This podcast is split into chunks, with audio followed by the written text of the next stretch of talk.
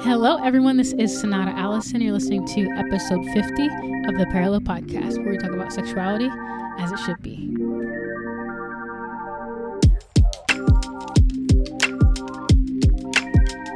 Alrighty. Hello, everyone, and welcome back to the Parallel Podcast. So, as you guys can see, this is our 50th episode. Technically, it has been exactly a year, or maybe like two, three days. I don't remember. I probably should look before doing this episode, but basically a year since I started this podcast, and just pretty cool to see the progress that I've made in the last year. Um, this last month of April, I think that's yeah, we're in May now. Um, I almost had a thousand listeners uh, alone in that month. So I know being on TikTok and all that good stuff have definitely helped uh, with more people being able to listen to the podcast. Um, I know word of mouth has been awesome too. A lot of people just been telling each other about the podcast um, and all that good stuff. So I'm going to just tell you guys the top three countries that are currently listening, and it is the United States, South Africa, and tied for third is the Barbados and Russia. So pretty cool stuff. Pretty cool stuff. So, as I've told you guys before, I think I've told you, I've been working on merch for a minute. Um, one thing about me, I'm a perfectionist. So, if I don't like it and my heart's not fully in it, I'm not about to just send y'all something or give you guys something that I'm not fully proud of. So, I think I got three designs that I want, and then I'm to have to kind of deliberate with some friends. But hopefully, that'll be out sometime this year. Um, and maybe I'll do like a giveaway or something with those. That'd be that'd be cool. I think I'll do that. So yeah, um, thank you guys for coming along this journey with me. Um, I I just think really it's not even about me. I'm just trying to get this information out to you guys and I think it's awesome to see how many people desire to honor the Lord with their sexuality. And I think it's a, an important conversation we need to have in the church that's not happening often enough. So um, I do want to applaud you guys. So, yeah, as you guys can see, we will be talking about boundaries today. Um, some TikTokers asked that I do an episode on boundaries, so here we are. Um, I think I've mentioned boundaries in the past episodes, but um, I don't have an episode that I can direct people to when they ask me about the subject. Um, I just want to quickly commend everyone that has reached out to me asking about their personal relationships, asking about past sins, and even, you know, what is considered sex. Um, some people are asking public comments, and I just feel like that's really brave and vulnerable. So I commend you guys, and you know, I ask that you continue to feel comfortable on my platform and continue to ask. And if you aren't comfortable asking the comments, uh, you can always message me on the Parallel Pod on Instagram. Uh, no question is stupid. The reason you feel that way is because these conversations are not happening enough. So feel free to reach out. Um, I respond to everyone. So let's get into today's episode. So, I want to get to a point that I can have an episode for most topics so I can direct people to those episodes, but also answer specific questions pertaining to your life in particular. So, um, that's why my hope is to start a coaching aspect of the parallel so we can have more specific conversations that are curated to your exact situation. Um, so yes, I'm trying to kind of create a a large uh, database for people who have multiple com- questions, but also have deeper conversation with people. So I want to share a DM I recently received. Um, not to show you guys that people are DMing me, but I think it helps when someone else in your class raises their hand and asks the question everyone else was afraid to ask. So as you guys may know, um, I had, you know, that low key viral video that is a little over 110k views now. Um, and it was about Christians trying their best to avoid admitting what they've had, you know, what they've done sexually or, or if they've even had sex. And also about how a lot of Christians are uninformed about, you know, oral sex being sex. Um, you, if you're doing oral sex, listen to the word. you know, you, don't shorten it. Oral add the sex on the end, and it's that's what it is. You're having sex. Um, you're being sexual with someone. So the amount of people convicted, joking, people that are appalled um, in the comments that Christians are actually engaging in oral, you know, even, even engaging in oral at all. There were some people that I was surprised that they're saying like that's an abomination. You shouldn't be doing that. I'm like, wow, that's kind of crazy that you're saying that to people that are married and can do what they want. The marriage bed is undefiled, so who are you to decide what they do in their marriages? Um, but yeah, just it was really great conversation that people were having in the comments and asking really good questions. Um, so I got to address, you know, the oral, you know, that oral is indeed sex. Um, so if you're doing that, stop. Um, but this girl spoke about how she is struggling with transitioning from having sexual interactions in her relationship, and it's with her boyfriend so, or someone she's talking to, not in a marriage. And she's questioning if it's even possible for them to stay together and wait if they've already sinned together. Um, and never once have I had a repulsive or disappointed response to people who genuinely see the issue with their sin. Usually, when I read these things, um, I'm often sad. Like my heart is sad for these people because, you know, even though Christ says, you know, once you come to Him, there is no longer condemnation, we as Christians can live with so much shame and fear. Um, now, I think it is important to have a reference, a, a reference for, for Christ and a healthy fear, but you are not damned to hell or called you know, to subject yourself to unnecessary judgment because you sinned. You don't have to hate yourself. Um, I mean, if this, I don't know if this helps, but you sin every day. So, um, God still loves you. It's not about what you do. It's, you know, he's just a loving person. His love is unconditional. Um, so, you know, we serve a very loving and gracious God. Um, and grace is for those who know they're weak. So this girl came to me humbly and, you know, I'm so honored to have these conversations with you guys. So in the conversation, I directed her to episode 32 about discussing sexual attraction while dating, 36, letting go of shame, and episode 2 about sexual purity, just so she could have like a better understanding of what it means to be sexually pure and what the Lord um, asks of us. So, episode 32 discusses sexual boundaries, but it also, you know, talks about how you're allowed to tell your partner what you love about them. And the sexual boundaries in that episode is more about, you know, letting your partner know what would lead to more sex. so that's what I talked about in that episode. Um, but on the other hand, I, I think this episode today is going to be speaking about sexual boundaries in relationships, but also boundaries in relationships that have become unhealthy. So in episode 32, it's more about um, I want to have sex with this person and how do I make sure I don't do that eh, until we are in the covenant of marriage. Today's episode, I'm going to talk about um, boundaries in general in relationships, but also sexual boundaries in rela- in relationships you're committed in, where you don't have to give yourself to someone different aspects of yourself that you don't desire to. So the reason I think it's important to talk about this is because in some churches and fellowship circles, it is assumed that someone who you know completely empties themselves for others is to be highly praised in the church and I completely disagree. That just sounds sad when you think about it. Someone completely emptying themselves for others. It just sounds sad.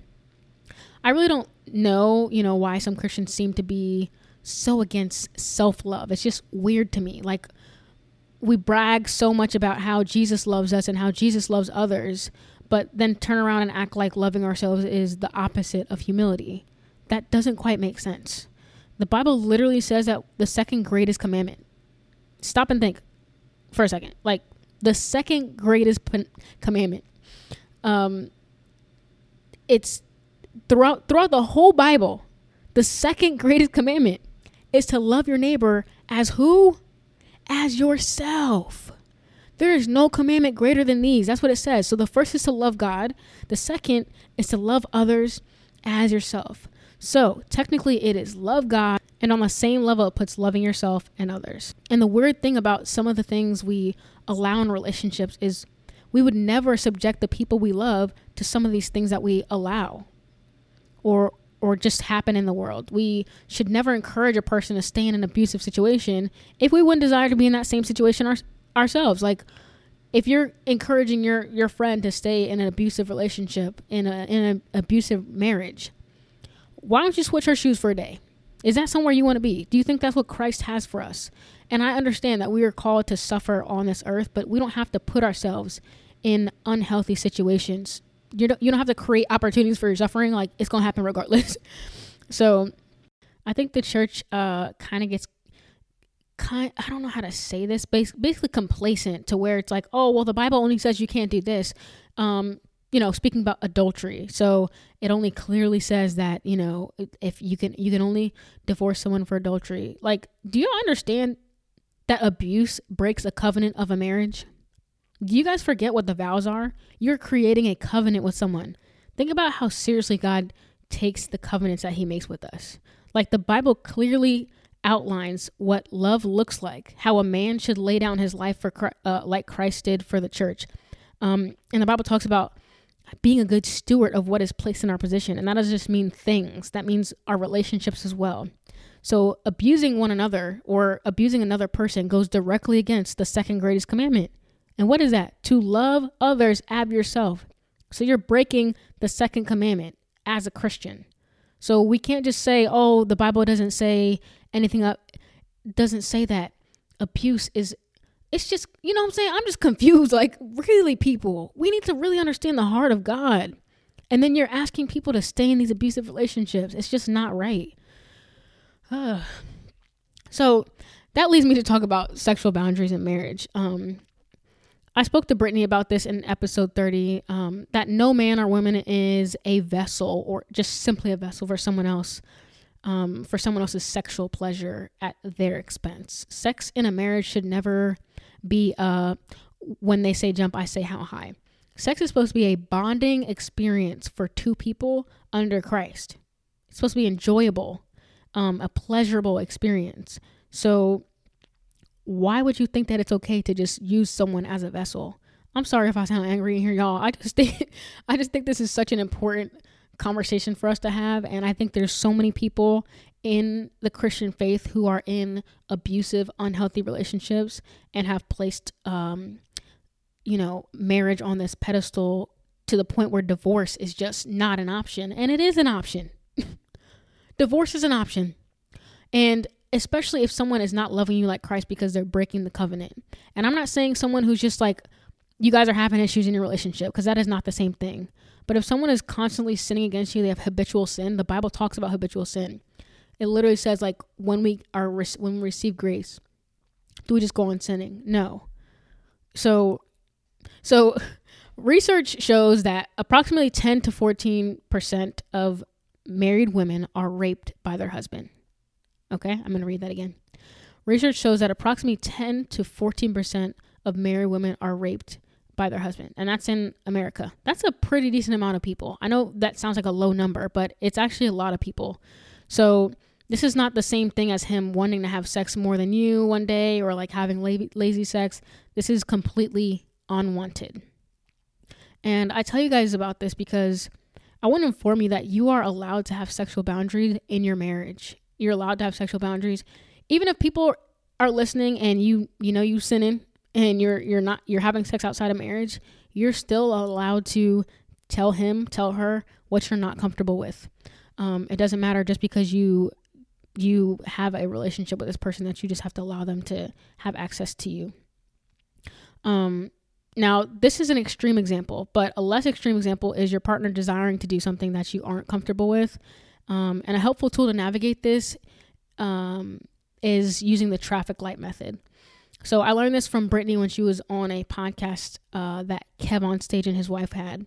Um, basically, you discuss what is a green light, so what you're comfortable with doing. A yellow would be something you're willing to eventually move to green, and uh, red are things you are completely unwilling to do. And these things may change. You may just need to discuss it when it does. So a red can become green, a green can become red, a yellow can go the other the either way.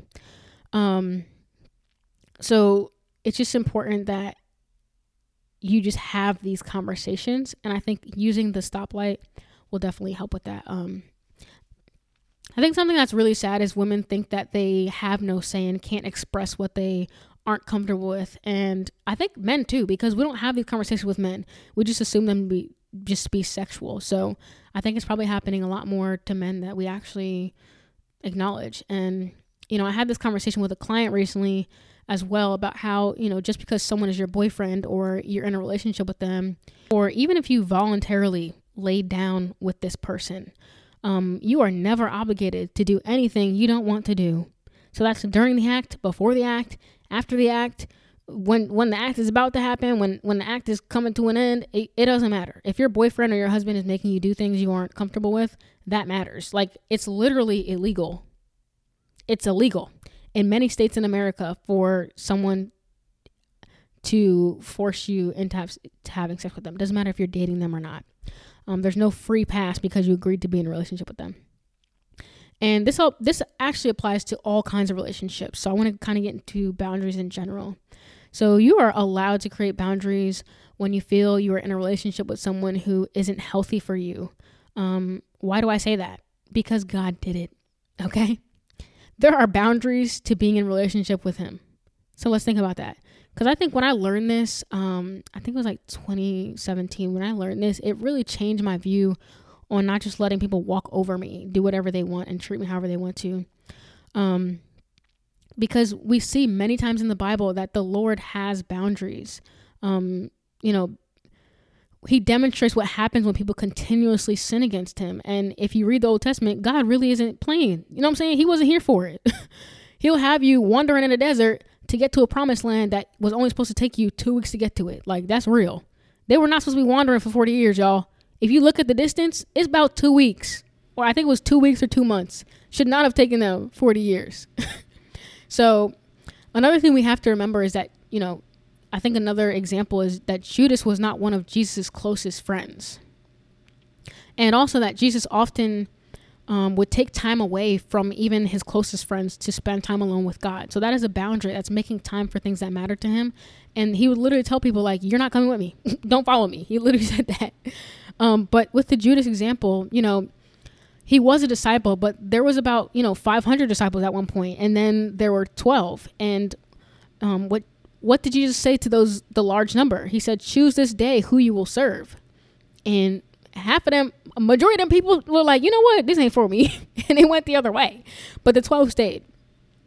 Um, he didn't say you can worship me and your other gods. Like just keep it like a, a 80-20 thing. Just make sure I'm the majority. No, he said if you want to be in a relationship with me, I have boundaries and the Ten Commandments are a great example of that as well. Um, they were not like cute requests he had where he's like, you know what, like cute suggestions, like, can you please just maybe do this because I just no. He said, this is what you're gonna do, or or depart from me, and that's what he gonna say on the final day too. Like, I never knew you, you didn't know me, you know what I'm saying? So, also, in addition to that, Jesus had three close friends. So he had the twelve disciples, but three of them were the closest. So um, yes, he was in fellowship with Judas, but he was not one of his closest friends. And that's something, that's a message right there. I don't know who needs to hear that. But just because we're being Christians doesn't mean we have to keep people close to us that are not healthy for us. That's actually not loving yourself, if you think about it.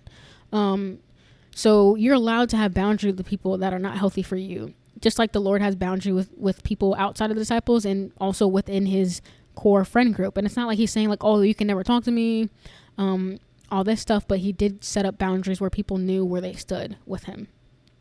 And, you know, I think it would be so much easier for us to follow suit with difficult people if we could just see how Judas's relationship with Jesus looked, how he treated him, what their boundaries looked like in the relationship. Um, I think it'd be just so much easier to follow suit, but like there's so many things that we could say that for. Like I wish Jesus would have done this, or I could have seen him do this. Um, but I think it'd be a, a lot help a lot more helpful for Christians to love themselves by creating boundaries. Um, man, like Jesus literally knew that Judas was going to betray him like the whole time. Like from birth, Jesus knew that. Like imagine this man is sitting across from sitting across from you at the table, asking you to pass the uh, the mac and cheese, and my man's about to betray you. It's crazy, but yes, boundaries are okay. Jesus literally told people not to follow him places. And that brings me to my next point. So, you need to be mindful of people who make you feel bad about your boundaries. Um, people who don't have uh, respect for your boundaries or call you mean or unloving for having them. Um, that's not correct. And you also need to make sure you separate yourself from those kinds of people because a person who can hear a boundary and realize, oh, snap, I've hurt this person in some way, the response should be an apology and just uh, you know, allowing you to take the space until that person can prove that they deserve to be in your space. Um, uh, it is actually unloving to go on sinning against a person and expect the same level of relational intimacy. So people who don't respect boundaries are actually and then make you feel bad for for having boundaries are actually doing the thing that they're saying is bad because the Bible literally tells us not to go on sinning against people, well, against God, but that also applies to us. So Romans 6 says, Shall we go on sinning so that grace may increase? By no means. So this is referring to how we treat Christ, you know, his grace towards us, because, you know, we could go on sinning because his grace abounds, right? Um, but the same thing goes for our relationships as well. You don't just keep sinning against people and expect things to be the same. So, um, what grace is not there for is to allow for con- continued sin. It's a, an opportunity to uh, turn away from your sin and make a better choice or better, better decision. So, um, Matthew 18, 15 through 20 speaks about how, um, about going to the person who has sinned against you, and it says to tell them their fault. Matthew 18, 15 through 20 literally tells you how to uh, have boundaries. Literally says to tell the person their fault. Um, the Bible doesn't say to bury it and hope that things get better. Um, uh, it's giving you permission to stand up for yourself. And I think that's beautiful because, you know, like I said earlier, the church doesn't always highlight that a lot. And it says if they listen to you, you have gained a brother. But if they do not, then you go to two others and bring them into the conversation. So it's literally walking you through how to handle conflict. So you speak to the person first. If they listen to you, you've gained a brother. If they don't, then you you bring people in to help you guys figure it out. Um, and then if the person still doesn't listen, you bring it to the church. So um, this is why it's important to be friends with people and um, be in relationship with people who have accountability in their life because if you talk to them and they have no other accountability, at the end of the day, this person's going to just kind of keep living in sin because they can continue to hurt people and no one's going to hold them accountable. So I think that's why it's important for us to be in fe- in, in fellowship and uh, a part of the church because this doesn't just mean like you bring it to the pastor. It means you bring it to the people who are the church. So that can be your friend group. It can be your larger friend group where you guys can all have a conversation. Um, it could be your boyfriend or girlfriend's parents or um, a, a, mentor in, in their family. And, and that's also for marriages too. Um, the church could be a Christian counselor as well, someone who has the information you need to know to make better decisions. Um, and I think that is really helpful too because it shows you there are different levels to take. Uh, and then, you know, it even says if they still don't listen, after you've gone to them, let them know what their fault was. After you've brought people in, two people in, after you've brought it to the church and they still don't listen, it says to let that person be to you as a Gentile or a tax collector. It does not say let them keep on sinning against you. It does not say keep that person close to your heart. In these times, a Gentile or a tax collector, you did not communicate with these people. Tax collectors were disrespectful. They took more money than they needed to, and no one really liked the, the tax collectors. And the Gentiles were the same way um, at different times for different communities. So it's literally telling you don't be close to this person. They literally do not respect you. They don't care. So separate yourself. Um, and the last part definitely uh, basically means, you know, just someone you don't associate with. So um, Matthew 10 14 speaks about bringing peace as well in these relationships. So, not just being careless and disrespectful, you know, as the person is, but bring peace. But if that person doesn't receive you or listen to you, shake the dust from your feet when you leave their house. So, it's basically like, you know, as Jay Z would say, get the dirt off your shoulder. You know what I'm saying? Um, I think people hear this first about giving a person the other cheek. You know, well, this is not Matthew, but you know, you guys know the verse I'm talking about.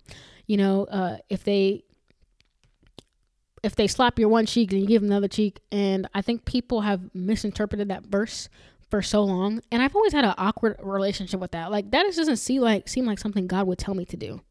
Um, and I kind of looked into it a little more, and I think really it's an image of being unfazed by a person's evil so just kind of sit with that for a second. Um, because in the verse before it, it says that people have said an eye for an eye, a tooth for a tooth, but do not resist the evil one. Um, if he slaps you, give him the other cheek. If he sues you for your tunic, give him your cloak. It's basically showing them that anything they do can't provoke you to retaliate. And it goes back to the beginning where it says, as it was said before, eye for eye, tooth for tooth. But now it's saying, don't let them provoke you to retaliate. Um, and it's not telling you to just take abuse from anyone or unhealthy behavior. So I think just kind of understanding that verse for what it actually is saying can help you to stand up for yourself a little more and create space between people who don't love you well. Um, and I think, you know, Matthew 10 14 and Matthew 18 15 talks directly to that. So, um, like, think about this. Why would Jesus think of you so highly and then tell you to endure abuse from people and then also say that it would be better for a person to be thrown into the sea with a milestone, a, a millstone hanging around their neck than to cause one of his children to stumble? Do you guys see where I'm confused? Um, let me look up the verse really quick. So Luke 17, 2, this is the in the NIV version. It would be better for them to be thrown into the sea with a millstone tied around their neck than to cause one of these little ones to stumble. So he's talking about his children. It's better for you to basically end your own life in a very wild and scary way than to hurt his children. So it wouldn't make sense for God to say you're you're important, you you are highly cherished and then tell you to endure abuse, but then also say that it's better for someone to uh, tie a millstone around their neck and and and, and jump into the sea. do you guys see where my confusion is? It's just not adding up. So this is what you want to do with the Bible when you compare it to your real life experiences. What would you, literally? I know it sounds so cliche, but what would Jesus do? In reality, does this reflect the character of Christ? Is this person loving me like Christ is? Am I loving myself like like Christ would love me? And there's gonna be some situations where you're gonna have to kind of endure hard situations um, that come naturally, but you should not be subjecting yourself to abuse over and over again when you can get out of it. Like the if the Lord provides us uh, an escape out of temptation, He's gonna provide us an escape out of abuse.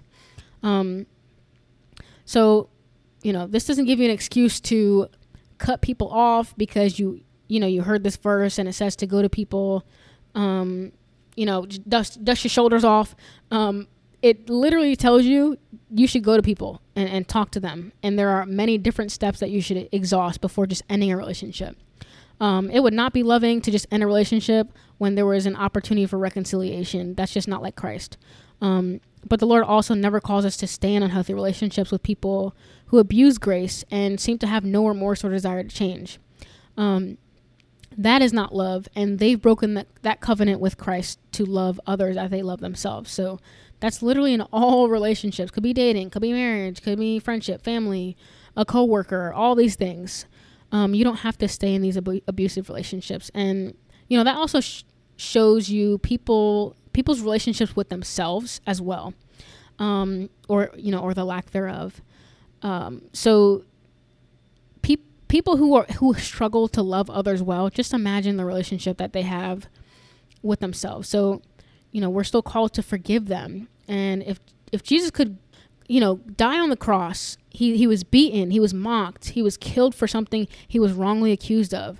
Then then he said, you know, forgive them for they know not what they do. you know what I'm saying?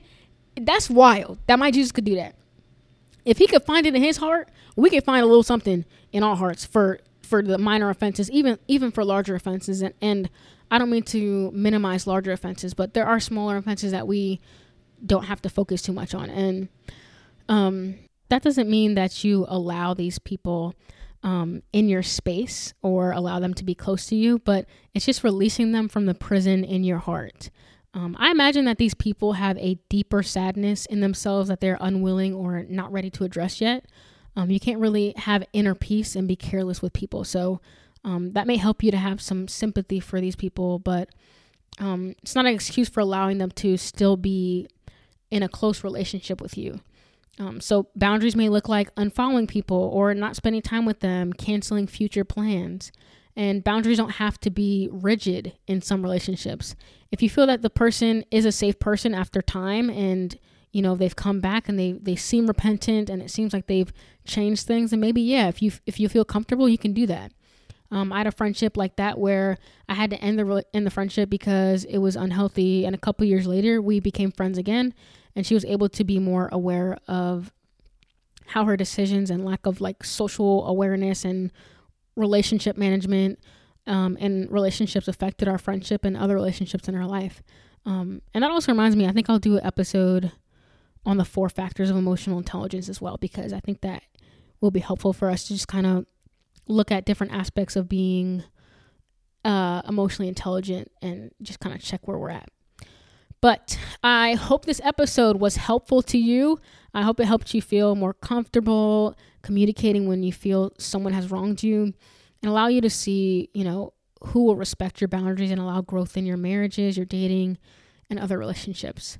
Um, there are always going to be people who may try to take advantage of your kindness. That's always going to happen. There's always going to be people who have those characteristics, but you also have a part to play by loving yourself and setting boundaries in the relationships because um, these people may want to love you well and they're hurting you unnecessarily, not even knowing that they're hurting you um, because you haven't had these opportunities for communication. Um, and if you have told them and they're continuing, then that gives you an opportunity to uh, end that relationship or create a boundary. Um, it's really important that you learn to communicate your own feelings, your own needs, and your own wants to people.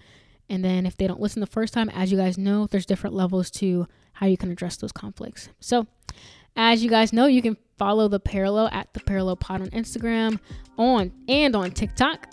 Um, remember to leave some ratings. I see some more on Apple Podcast as well, so I appreciate everybody who's been doing that on Apple and on Spotify. Um, so, yeah, uh, as you guys know, remember to speak the truth in love and kiss the Son. Speak to you guys next week. Bye.